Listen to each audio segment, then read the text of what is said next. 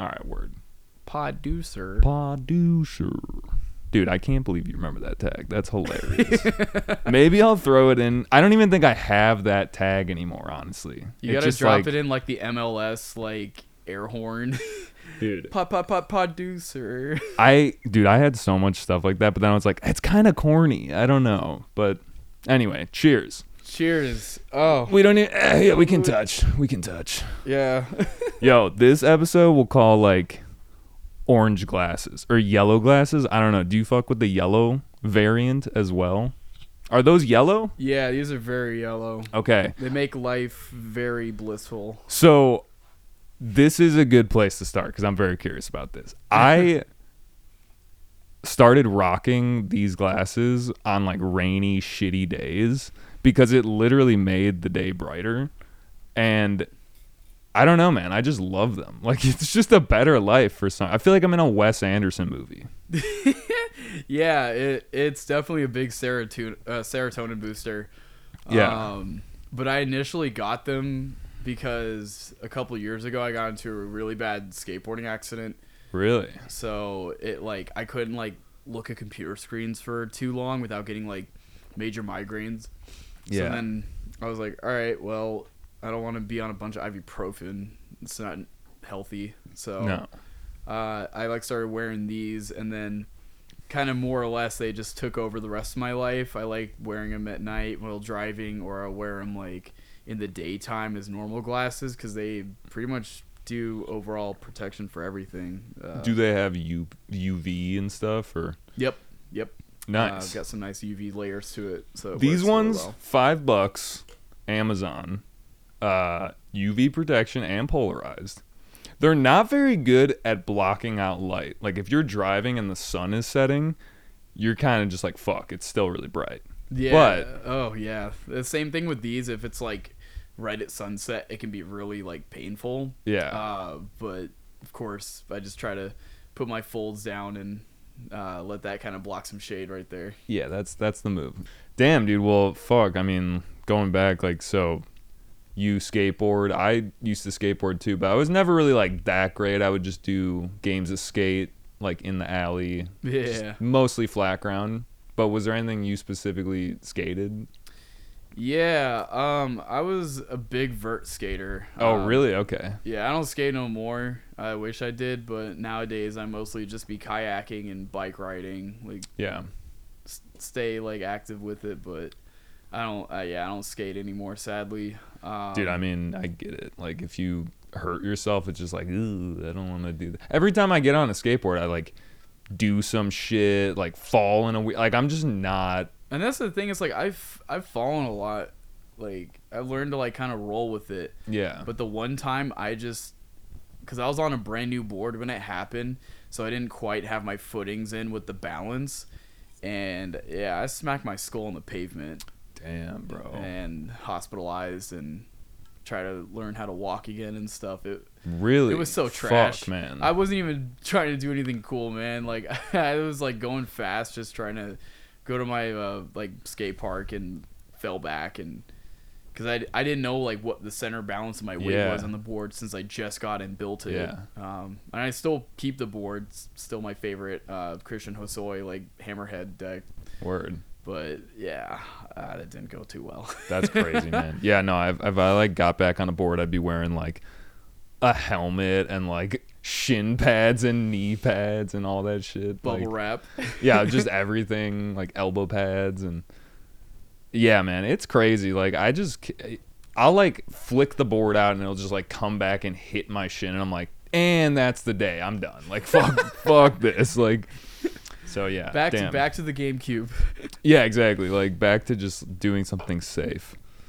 All right, man. Well, let's do a little introduction, just because I always forget to do that. If you'd like to introduce yourself, that'd be great. Yeah. So what is good, people of the internet? My name is Kiefer Ian, and I have been producing dance music for over. God, love us, like 10 years now. I at least have the badge rights to be like making heinous claims on the internet about my experience. So catch me in the DNB boomer section of the internet. Do you play DNB? Or I was thinking DND. DNB, yeah. I do play DND with some friends whenever I can. Yeah. Okay. I got to find some new peeps out here to do that with in Chicago. I have a crew. Just saying. All right. Definitely noted there. But yeah, I've been producing music and DJing for quite some time, even though I'm only like 27. Yeah.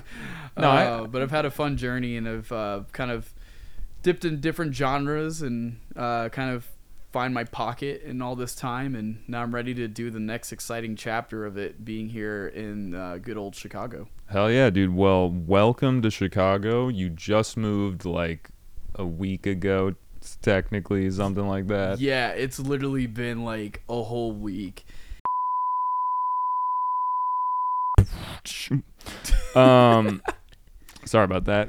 We'll just do that like interruption screen where it's like now that we got a little bit of a backstory, and we are here now with no interruptions, I'd like to ask you an icebreaker question, even though I feel like we've had a couple. And that is, I wonder if you remember this part of the show. What was your first concert? Oh man, my first like real concert that I went to, I know it's not really like, I'm even questioning it myself for sure, but I went to Kanye West's Glow in the Dark tour with Lupe Fiasco and N.E.R.D opening up. That's sick. Oh my god. For a first concert? Oh, sorry. DJ A-Trak was also... Like A-Trak. Yes, the A-Trak was playing show as well. It was... It made up so much of who I am. No, it sounds like it would, because that... I mean, that was like the first thing with like a big sound system. There's like these iconic people on stage. They're all...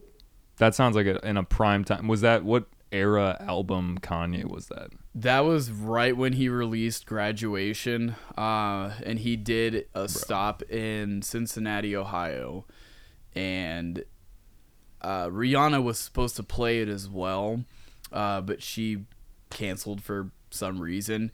Either way, I got to see Pharrell Williams and Lupe Fiasco. Like, that to me was so hype because I really liked them.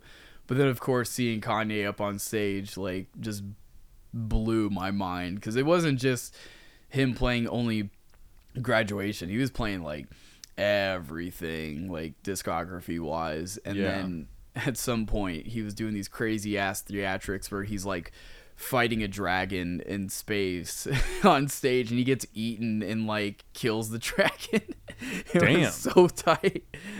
Yeah. Damn. It was such a cool stage. And yes, I was wearing shutter shades. I was going to ask. Kid.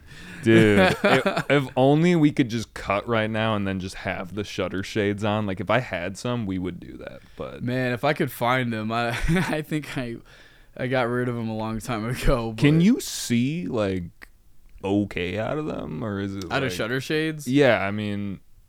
I don't... Maybe. I wouldn't drive with them. I wasn't driving back then, but man, if I were you watching the concert through the shutter shades? No, I did not have them back then. And to get them at the concert, they were charging like $40-$50, and I just did not have that in kid money at the time. I feel like I have to ask the mandatory question about, like, how do you feel about Kanye now?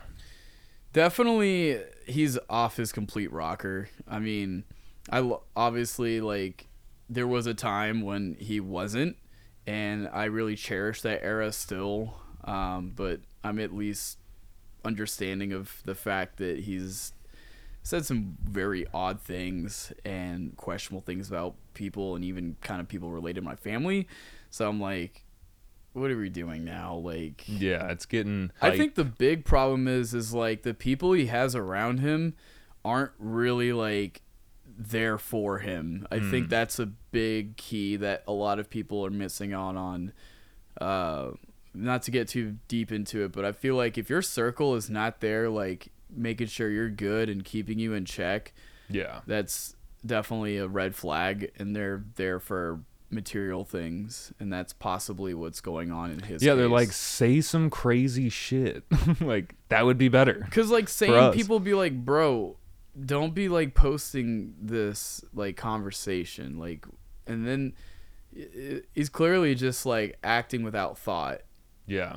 And I think he's kind of throwing shit at the wall to see what sticks almost. It's just like, oh, absolutely. That didn't work out. Okay, cool. Yeah, absolutely. He's definitely just throwing anything to see what works and what doesn't. And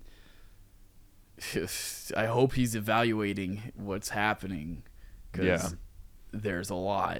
I still respect the fuck out of him for his artistry. I just feel like he's been in it for so long that he just can't. It's like he's been in it for so long that there's no way to know which way is up. And maybe if he had a good crew being like, yo. Like, if you don't have a supportive people, like, because that's what happens with, like, a lot of, like, people who have OD'd or have, like, got into some, like, sketchy stuff with the law and whatnot. Like, if the people are around you are not helping you in a healthy manner, then, you know, they're only there for something. And it ain't that.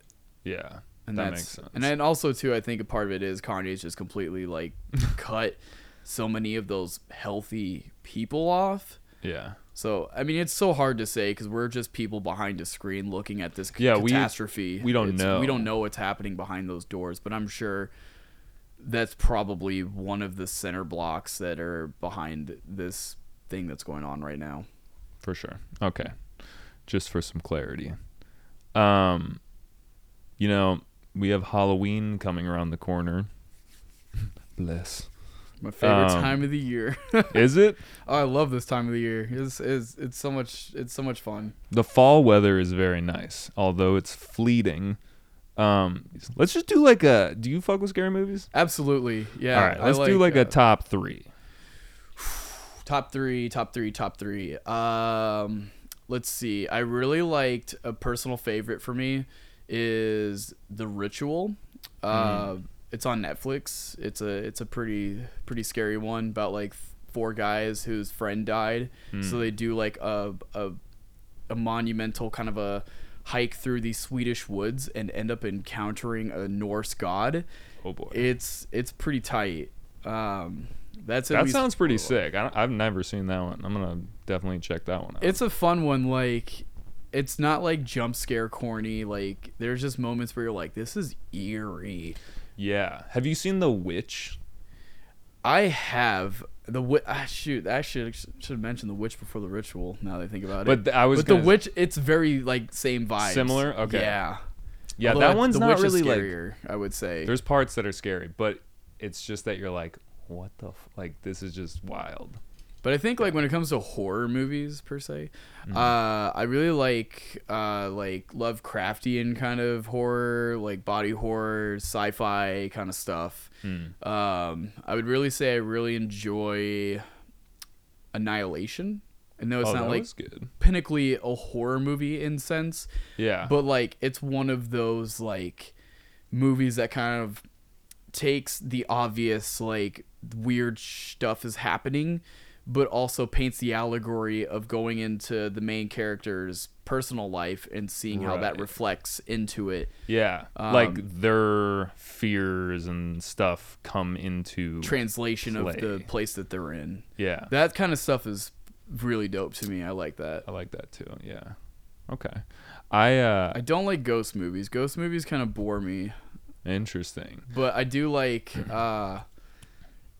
what's it? The Island. What's the one? Leonardo DiCaprio. He's on. Oh yeah, Shutter Island. Yes. Because that one's like psychological. That's why I like that movie. Yeah, for sure. That's a good one. I feel like nothing is scarier than aliens. Dude, aliens. You know what I mean? Because once aliens come get you, you're fucked. Like, there's nothing you can do against an alien. Ghosts? I like Prometheus, too. Prometheus is really cool. Yeah, the visuals of that were crazy. I wish that the alien film after that was better. Covenant? Yeah, the lead up to that was pretty trash, but at least to kind of see how it, like, started was like, well, makes my alien viewing experience, like, a lot more grounded. And for sure. I really just felt like they took it. Yeah, and like this is not a movie podcast, but you know it's spooky season. Oh yeah, you got it. You got to give the honorable mentions. I feel like I want to listen to one of these tracks. I want to listen to some music of yours, so then people can get a little taste and know what's going on. So, is there anything you want to say about this track before we just like get into it? Yeah. So the reason why I sent this track over is because I feel like it kind of stands as a pinnacle of what I'm doing with UK Garage, but here in Chicago, where I kind of take the OG Chicago house influences and give it a little UK Garage twist to it. I think, yeah, that's pretty much why I wanted to put this one out. And plus, it was kind of a big release for me being on Beast Wing, since this is my first track with them. And yeah, I definitely love playing this one out, and it's got a really fun atmosphere and really nice little bass line. And this one's bumping. It's got like three different styles kind of in it, or like when the... Yeah, we'll just play it. Hell yeah.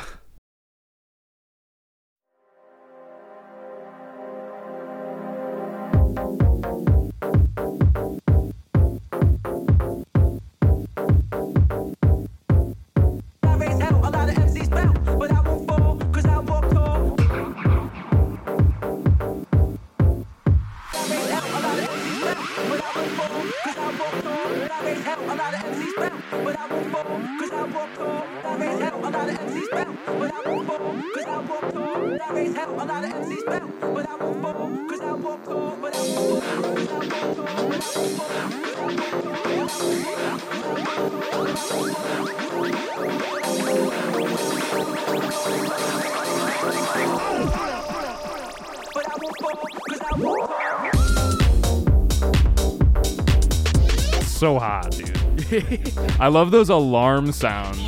What? You want another beer? Yeah, I would love another beer. I got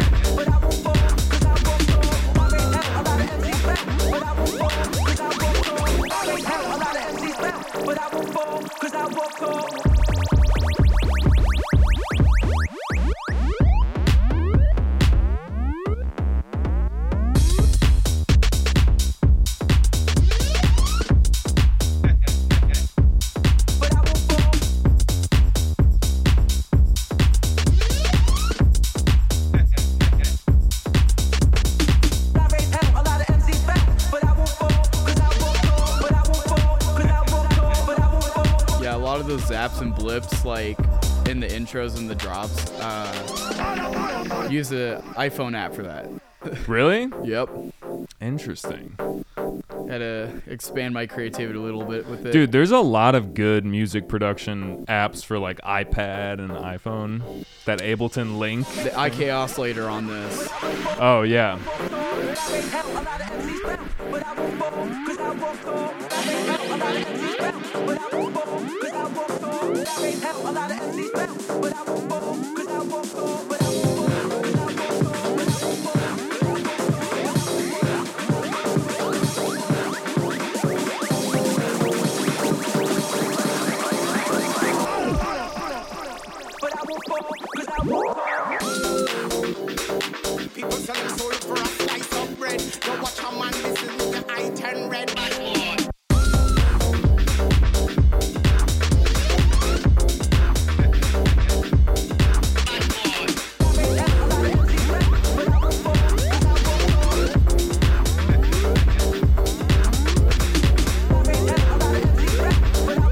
So many sample packs I just tore through just to like cut up and like throw in here.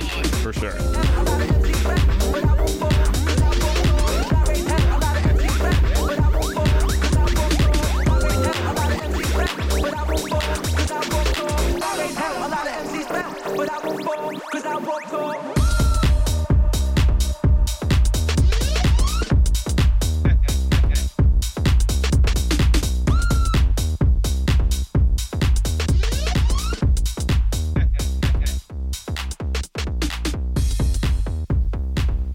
We'll let it play out. Yeah, this one's so much fun to play out. Yeah, I don't know. I feel like I know this, but I don't fully know it. So maybe you can elaborate on it. And that is what, like, because I feel like to the untrained ear, that's house. But what makes it more garage, or like bringing the garage element into it? Yeah, so primarily garage, like off bat, people recognize it like from hearing the two-step to it, so not necessarily the four on the floor. Although the thing I would say that makes it at least garage influenced is the fact it's got like some drum perks and some snares and hi-hats that I kind of threw in there that are a little bit more triplet or offset to the normal groove. Okay. That fills in kind of those rhythmic spaces that normally the chords or just like other shit would fill. But like with garage, it's like having that filled in and kind of shaking it up is normally what kind of defines that when it comes to like the 4/4 sound. But yeah, that's normally like two-step rhythms and the triplets kind of filling that in is normally what primarily builds up garage. Yeah, because I could definitely hear with the perks like ka-ka-ka-ka, or like because like a garage rhythm is like boom ka-ka boom boom ka. Like there's definitely like a lot of overlap. And it's kind of goofy to sit there and gatekeep and be like, this is house. This is garage. Because there's obvious, like, when you hear it. Like, you kind of know at that point. But I think genres, they don't really matter. But there's so much overlap. I like talking about them because it's just like funny to, because people will get into arguments about these kinds of things or just be like I don't really care about genre all that much unless it becomes like more of like a cultural talking point. Yeah. Because then at that point you do have to give respective props of what the hell you're talking about. Because 9 times out of 10 it always follows back to either the city or across the river but the lake at Detroit. Detroit, yeah. So for sure. It's always one of those two cities that primarily puts on for everything else that happens. For the dance stuff. And then we got like dubstep, which is, maybe we could thank like reggae. Or like, I mean, yeah, really, you can thank like Jamaica and reggae culture and everything in that light. But I guess for like more of like, I guess bro step, you know. Skrill. You could thank Skrill for that. Skrill 100%. I am curious about just, you said you used to work at Guitar Center. It's just, I'm just curious like what working for a big gear company and like if there are really any things that it's like, ooh, that is kind of crap, or like, I don't know. Like, I mean, there's a lot that's like stressful about it and that there's like corrupt about it here and there. But like at the end of the day, it was a great job when I worked it. I loved it. Honestly, I had really good supportive people. I also had some people that didn't really care, but as expected, when your corporate base is made up of musicians, what the hell else do you expect? You got people that want to like do music full time, not work at a Guitar Center. Yeah. For sure. But, you know, you just kind of have like that like kind of sentiment. But I think like there's definitely a lot of positives that I had working there. It definitely opened my eyes up to a lot of how the gear industry works. Yeah. So it was really cool to kind of see like what kind of design things are coming in, what new things we're getting ready to go up on the market, because we get like some presentations and like features of like stuff that's coming. I also learned the hard way as well. Sometimes if you hear about those things early and you speak upon it on social media, sometimes if you speak those in the right spaces, those people who work for those companies may come to find you and make sure you shut the hell up. So yeah, we don't want to do that. Yeah. Fair enough. I'm not going to go further in that one, but it was so funny when it happened. Yeah, but no, it was cool. It was really cool just to get to talk to a bunch of dork-ass people like me who just love making music, and my goal there was to get as much music gear in people's hands and and that was it. I initially just left because it wasn't enough money, and for what kind of work I was doing there, I felt like I was getting breadcrumbs compared to what I was netting for the company annually. So I was like, I can do this somewhere else and like damn near see six figures. Like, yeah, I feel like so like, was it sales? It was a sales position. Because I feel like that stuff, at least from my perspective, it sells itself in a lot of senses. That you're like, yo, I want that piece of gear. I want, because it's like 9 times out of 10 people know what they want, and then you call and then they don't know. You know, I listen to them. I qualify them as much as I can. Mm-hmm. Try to figure out what their wants and needs are. Figure out budget. Honestly, I don't really try to focus too much on budget, like, because that's how you can upsell. Mm-hmm. But mostly just like listen to people and like talk to them, get to know them. That's really like how you do well with that kind of a job, or really any sales job, is get to know your clients, figure out what their goals are, what they're doing. Like, yeah, it's really like building those relationships with people is what matters. For sure. And I feel like there's also this sentiment that, you know, if you buy crap, it's probably going to end up like breaking down or whatever. Or like there's certain areas where you can buy things that are cheap and it's perfectly fine. Here's a fun little thing, since you've mentioned that. I fully believe that most of Guitar Center's corporates, like overall revenue, mostly comes from our pro coverage. Really? I'm always guilted into like being like, yeah, I need that pro coverage. Because we still owe money to like the manufacturers and stuff that we'd sell from. Uh-huh. So like our pro coverage essentially just takes extra money with like zero margin. The only real margin, I guess, is like if the customer happens to call and use that protection plan and gets their stuff replaced, then at that point it's no cost to us.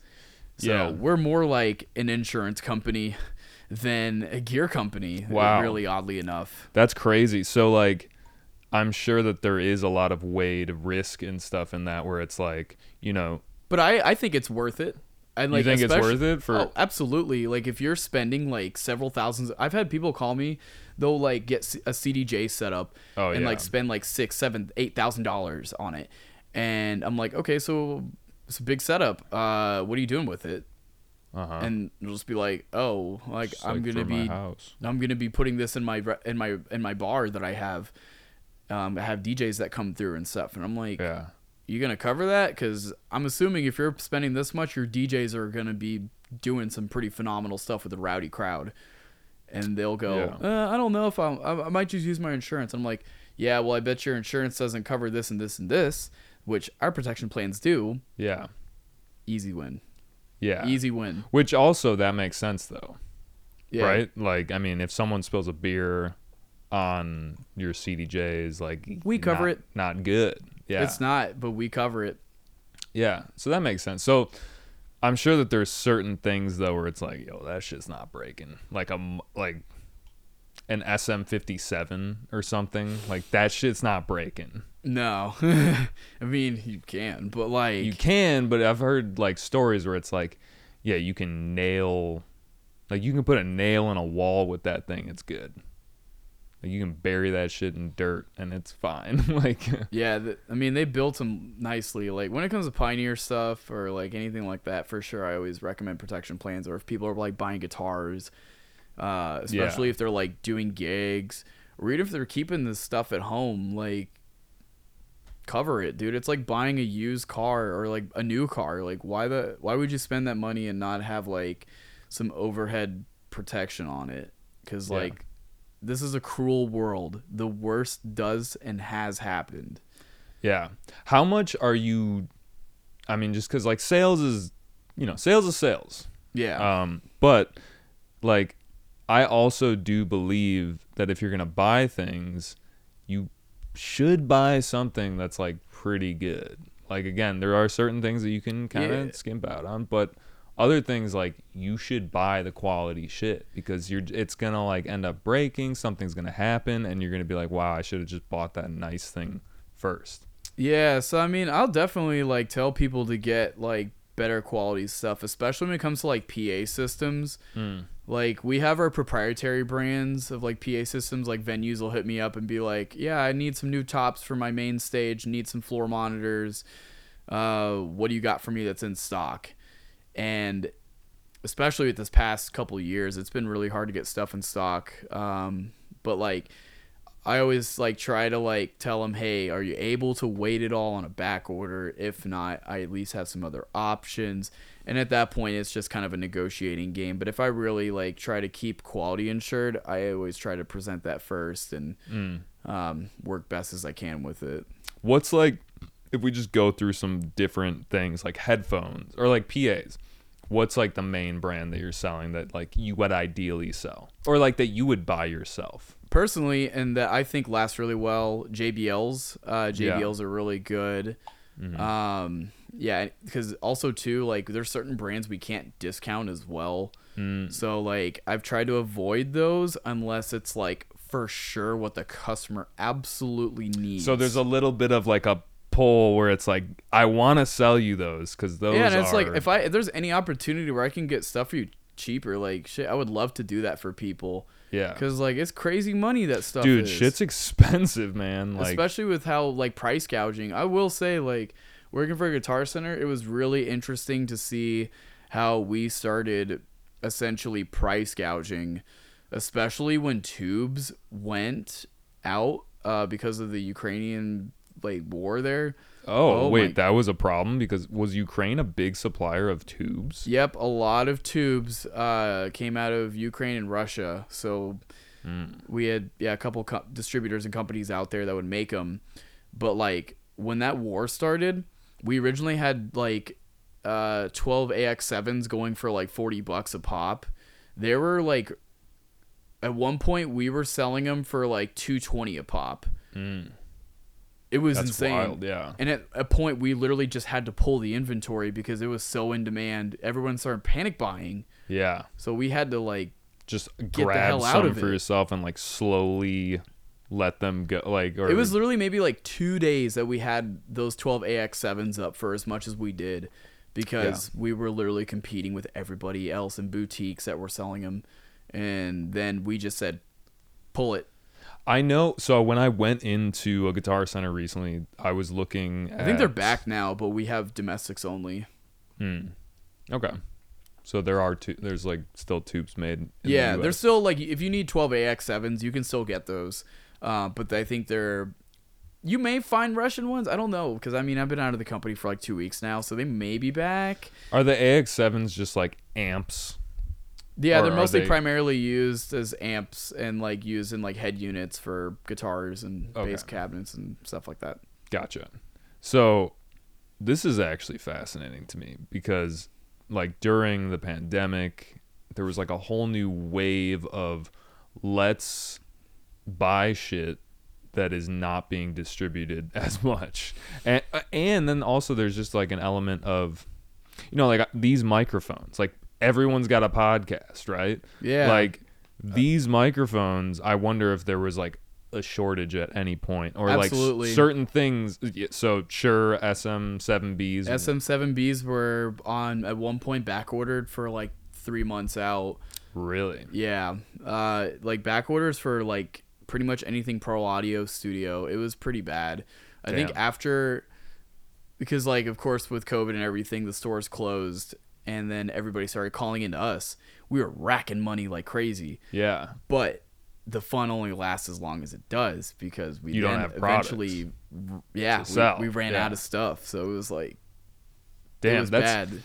That's wild. I went in the other day because I was looking at some CDJs just to check them out for a gig. Like I literally just went there to rent to fuck around with them. No, just to see how they are. They probably weren't in store. And they had a rental, but they didn't have them in the store. Yep. And I was like, do you mind if I just like check them out real quick? And he was cool about it. Oh, they were cool with it. He was cool about it. He wasn't very busy. And but he was saying that like the CDJs were just have been like hard to get and hard to sell because they don't have an inventory for it. So, yeah. Pioneer. Dude, everything affected us. Yeah. Of course, obviously the pandemic.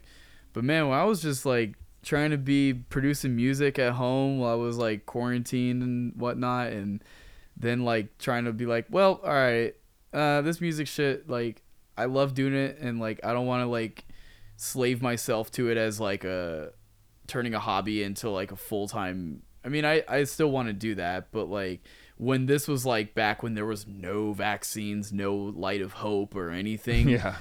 I was just like, all right, well, what the hell is the touring DJ music industry going to be? And like producing music, I guess, is just kind of the only avenue to go. But it really kind of like pushed me to like challenge myself to get into sales, become more sociable, and get outside of my box and kind of be the goofy goober that I am today. I know that you also, I mean, like kind of on a slightly serious sense, but like on your Twitter, I was rummaging through some tweets, and you were saying that like, you know, it's just very difficult to, you know, tour and make money. And it's I just crazy. Saw there's like this show called Necropolis. Me and my friend were joking about that. I was just about to bring that up. Yeah. Even as big of a show that was, they pulled out because I don't assumably ticket sales. Yeah. It's really interesting. I like, there was this Mr. Carmack, Wheat Thin, like something show by the lake that was supposed to be like, I was like, this is going to be a banging concert. Canceled too? Canceled. No, nothing said about it. Me and my friend Ryan were going to go see this concert, 100 Gex at Radius. Oh, yeah, 100 Gex. And they canceled too. You know, all of these could be for different reasons, because I'm sure 100 Gex could sell a lot. Maybe not for Radius, though. Radius is a really big venue. I don't know if you've heard. It's like, oh, yeah. It's a huge venue. Maybe that was the issue. But yeah, like this thing where it's like, they're like, yeah, we're just not going to do it. But that happens more and more now than I've ever seen. I mean, it's just pure, you know, music industry capitalism collapsing on itself, because it was inherently in an unstable model that everyone just brushed off and said, this is the only way. And now it's finally collapsing on itself after a pretty deep recession that we're in. So honestly, as much as it sucks to see a lot of these shows get canceled and all these artists, you know, having to scramble, I mean, this system has to go. It has to go. There's just no way. Spotify streams as pennies to the, not even pennies. Yeah, like fractions of pennies. Yeah. Like, there's just no way anybody can fucking sustain off of this unless you're like 0.05% in that echelon. Even that, you're living practically like how I am. Just, you know, just a scrub, you know, working a day job and getting some benefits from a corporate company. I mean, like, yeah, I'd rather just have a day job and make music on the side and go travel where I'm needed. Honestly, that's where I'm at, and I like it. Yeah. But like the way that the music industry's ran, and I've worked for promoters here, and just seeing it like all collapse on itself, because it's all based on what if numbers, and plays on the internet isn't necessarily generating what you're trying to do in your city. Like getting people in the door and stuff like that. Yeah. But like also too, it is a recession. People aren't spending like that. Like me and my homies mostly are just like drinking at the crib. Like, I don't know. Yeah. No, I mean, I am in agreement with that. I'm going to a lot of like random little shows. But that's the thing. That's the flip side. I'm not trying to be all doom and gloom here. Yeah. Like, here's the flip side, and I think it's really great. Yeah. This is probably an amazing time to support local scenes, support the community you're in and immediately in, and upraising that as much as you can. Yeah, for sure. I agree. And also, those shows are not as expensive. No. If you want to just go and hang out and whatever, the beers aren't like extremely expensive, upcharged, you know. Like, I'm not out here trying to like pay crazy amounts for drinks just to see my homies play. That's crazy. Like, I'm there for the music anyways. But like, I don't know. I for sure, just going into like next year, we're going to see a lot of external factors affecting the music industry. And I think my personal like focus on it is right now just make the music. I already did shows this summer. I was super happy to kind of get that influence. I do want to try to get out to Europe next year. Ooh. Yeah. Any cities in particular?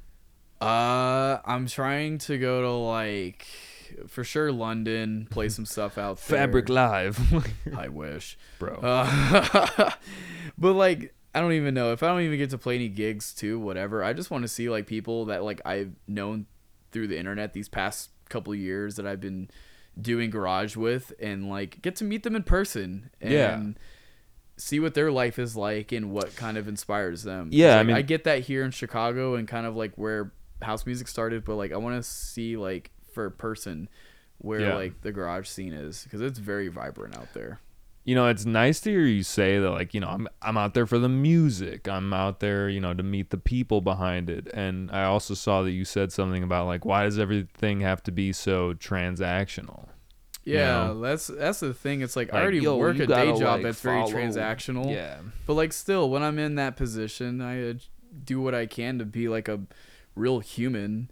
Like, I think that's one of the big things that, like, as a generation right now, we're so fast paced to being in this technological space that we almost miss out on actual human interaction, which is why Discord and everything has been such a blessing these past couple years, honestly. For sure. Yeah. No, I mean, it is a weird time. Yo, how's the move-in week been, Kiefer? Welcome, Kai. Thank you know, Kai's been on the podcast. This is the third time, so welcome. Welcome back. Becoming something of like a kind of returning guest. Yeah, I like it that way. Recurring theme. So I prefer a motif. Yes. Yeah. Very motif. Nice. Let's also just do a quick background check. How do y'all know each other? Where do you want to begin? Kiefer, you knew we were going to have to tell this story. At some point. Yes. I told Jerry this story last time I was over, and we were just, like, hacking a dart on the deck. And I think I kind of, like, just gave Jerry this, like, sort of, like, post-mortem of Home Planet and Ionic and how we kind of just live in the world of the butterfly effect. But since this is your podcast, I feel like you should definitely tee us up, and then I can kind of jump in. So, from what I remember, Indiana is a big part of it. No? Yes? Right? It is. Definitely. Okay. And was it college? Or, like, it was... It was my college, at least. Yeah. I was in senior year of college, but, like, this story definitely extends, like, past graduation for me. And then Kiefer is, like, still in college at this point, too. Back in the day, it actually... This is sort of like a flash forward, but like I met Kiefer without realizing it was him. I had one of those like, wait, is that guy? But I didn't end up going over to him and talking to him, and that was at Ball State University. Chirp chirp. God damn it. Chirp chirp. That's funny. Okay, all right, cool. Just wanted to get that out of the way, get that little background check going. So you guys have known each other for, you know. Like, I feel like I want to say I've known of him for a long time, and then I've known him for like 2.5 years now at this point, right? That's not right. Yeah, that's about right. Cause when you were at Ball State that time, I think that was cause I was president of EDMC at the time. So that was definitely like probably 2018, 2019. Okay. Probably around that time frame. It's definitely the before times. My project file of BC Whips is just the before times. It's all just like cavern sounds and like cavern sounds. Just like straight up drums. The entire soundtrack of Land Before Time. Dude, that would be so hard. I worship that. I guess not to get off the rails here, like, did you guys already talk about the EDMC and No. Oh no. Yeah, let's talk about that. Okay, yeah, you should talk about that. There's a lot to talk about. Yeah, so just to give the rundown, EDMC was a music production club that I was president of for a term at Ball State University. I initially played an EDMC show when I was just like going to community college in Indianapolis. And then like at that point I was kind of like figuring out what the hell I was doing with my life, because I wasn't trying to be at community college forever. I then went to Ball State, and then I was like, yeah, I could have a pretty good leg in with like this production club and get to know the people there that are part of the club and stuff like that, other than just being like some dude that like produces and plays gigs whenever they ask.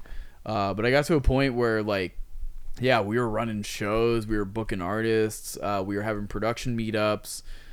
That was about the time when Podducer started. Yeah. So so yeah, we've had a lot of cool people a part of that, some that are still doing music, some that I've kind of fallen out of it, but you know, definitely super happy that I was there that time, and we got to run some pretty sick shows, book some decent locals, and kind of get the taste and the flavor of like being in the music industry before I like started like getting more like on the internet with it and booking stuff specifically though, right? Like yeah. Organizing shows, events.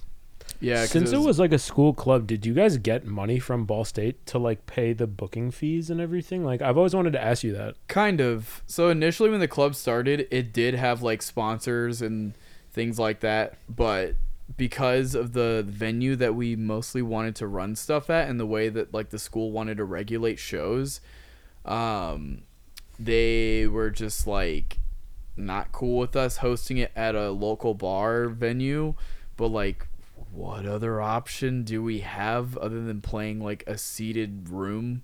We're not playing dance music at a seated room. Yeah. I mean, we did a few times like do some like, they had like a late night thing that they would host like every Friday and have like games and activities.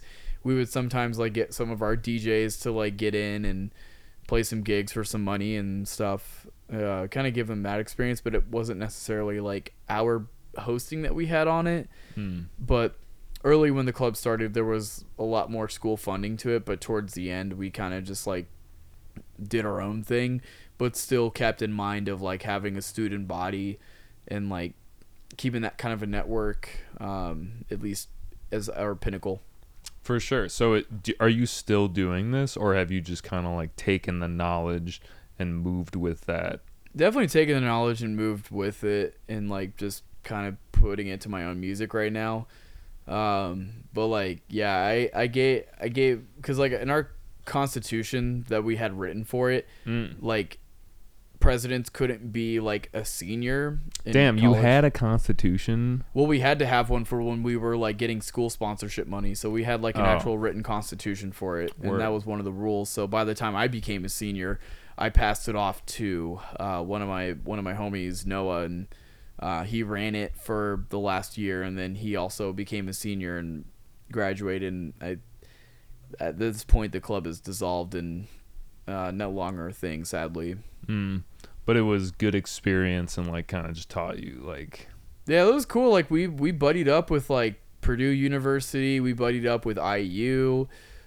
We did shows in like southern Indiana, like Evansville. We did stuff in Lafayette. Like we did a lot of stuff. We did like collabs with like the promoters in Indianapolis. So it was like kind of our first footing to like give a little bit of our influence and spread it around. And did you ever do anything with Sweater Disco, like a collab show with Home Planet? We didn't, but we did book Michael for. I want to say a couple events. We booked him a few times. But yeah, he's always been a pleasure to have on there. Great guy. Yeah, don't know him that well, but just like I can amazing feel, human being. Yeah. I can feel that from him. Michael Friel is like one of the real ones that we have here in the Midwest. Shout out. Word. Well, let's see, do I have any more questions? I think we basically covered all of them. We started with glasses, just to throw it back. Yep. That's why you got glasses on too. You need the orange tint. I'm lacking here, bro. I'll spray paint your glasses for you. Is that spray paint? No, that's you won't be able to. Is it like some aftermarket thing you put on, or you just go to your eye doctor? You gotta give him shutter shades, bro. Yeah. Shutter shades. Shutter shades. That's how you see 2020, bro. All right, let's do our wrap up question. Yeah, that is, you know, we talked about your first concert, but what was your favorite concert?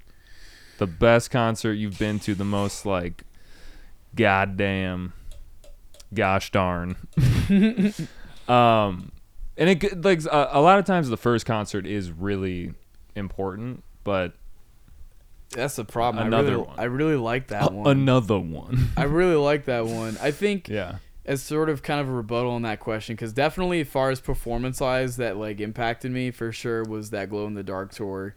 Just because I love N.E.R.D. and like to see Pharrell play and like all like Chad Hugo and all of them play, it was really cool. But honestly, the thing I really like going and like kind of motivates me to keep going to shows is just like discovering underground stuff. Like there's an event series I'm about to put on here called Club Plex in Indianapolis. And they do like all these different kinds of like underground warehouse, like house techno, breaks, like international kind of sounds and dance music.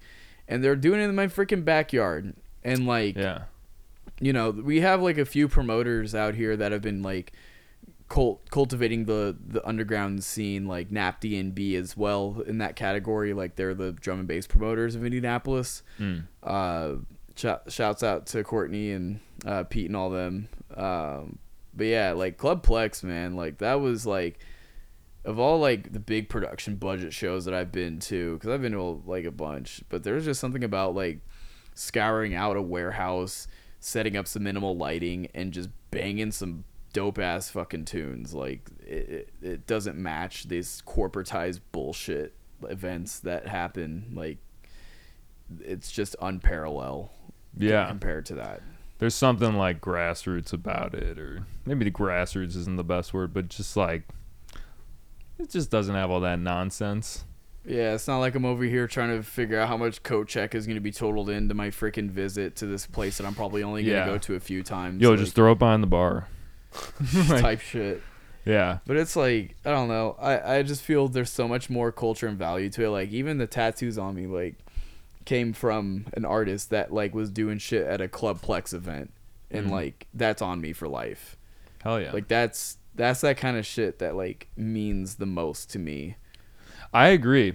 I completely agree. Like not to take away from big concerts and events that I've been to, like I've been to some like pretty cool stuff, but like the ones that really stick with me are like the underground shows.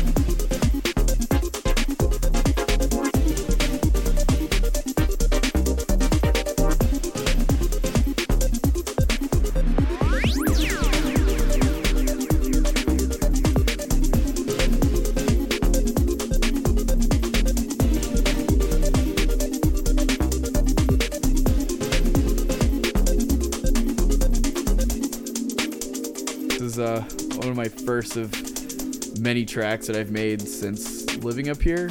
But yeah, I just like started it and I was like, all right, I blink and it's like 12:30, 1 a.m. and I'm like, okay, I forgot to shower and dude, that's forgot to be a human today. I forgot to live. Dude, that shit happens so much. You're like, oh fuck, I like didn't eat. Look in the mirror and like forget your name after Ableton sometimes. No. or your dog. I don't know. Maybe I'm oops. Like. Maybe there's like a bug in Kai OS or something. My like shit. Back, it's like that meme where it's like a production session. It's just like the back fucked up meme. And the like back is real, like, but I feel like if I have a good session, I'll like forget that I'm a person. Yeah. Like I'll be like, oh crap, like I actually exist outside of my DAW. Yeah. Like you got sucked in. I'll you be real. I once missed out on a date because I was stuck in a session. It's like, bro, I can't leave. Well, but you forgot? You were just like... Well, I was kind of like 50-50 on it. I was like, I'm going to work on this track. And then like 9 o'clock rolled around. I looked at my phone. I had several missed texts. And I'm like, we're going to go to the grave with this one and finish this track. That's the track I'm out.